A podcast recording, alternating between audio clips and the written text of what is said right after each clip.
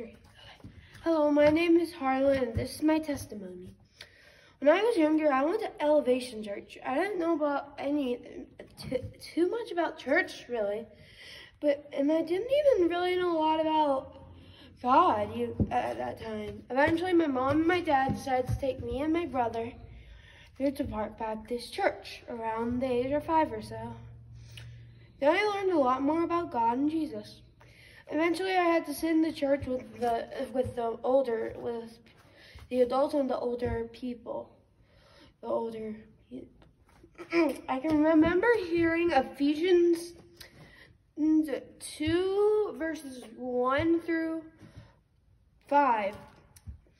If if and you are dead in the trespasses and in sin that you once walked following the, the course of the world, following the prince of the power of the air, spirits that are now work in the sons of disobedience, among who once lived in the pa passions of our flesh, carrying out um, the desires of the, the, the series of our body and our mind.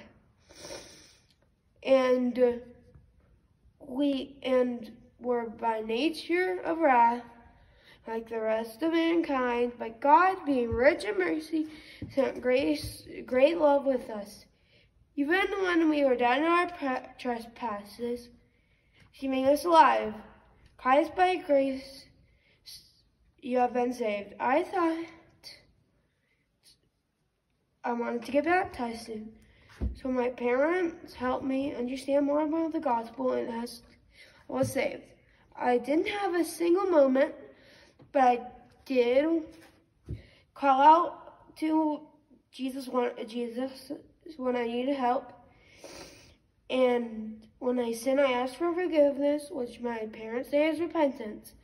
I also believe that the Bible is 100% true. what is the gospel? This is how, how Adam and Eve sinned, cursed the world causing us to be sinners. Jesus was born and lived a sinless life, but then died for our sins on the cross. Then rose three days later. That means we're all sinners, but God can save us. And this is what I believe is the, is the gospel.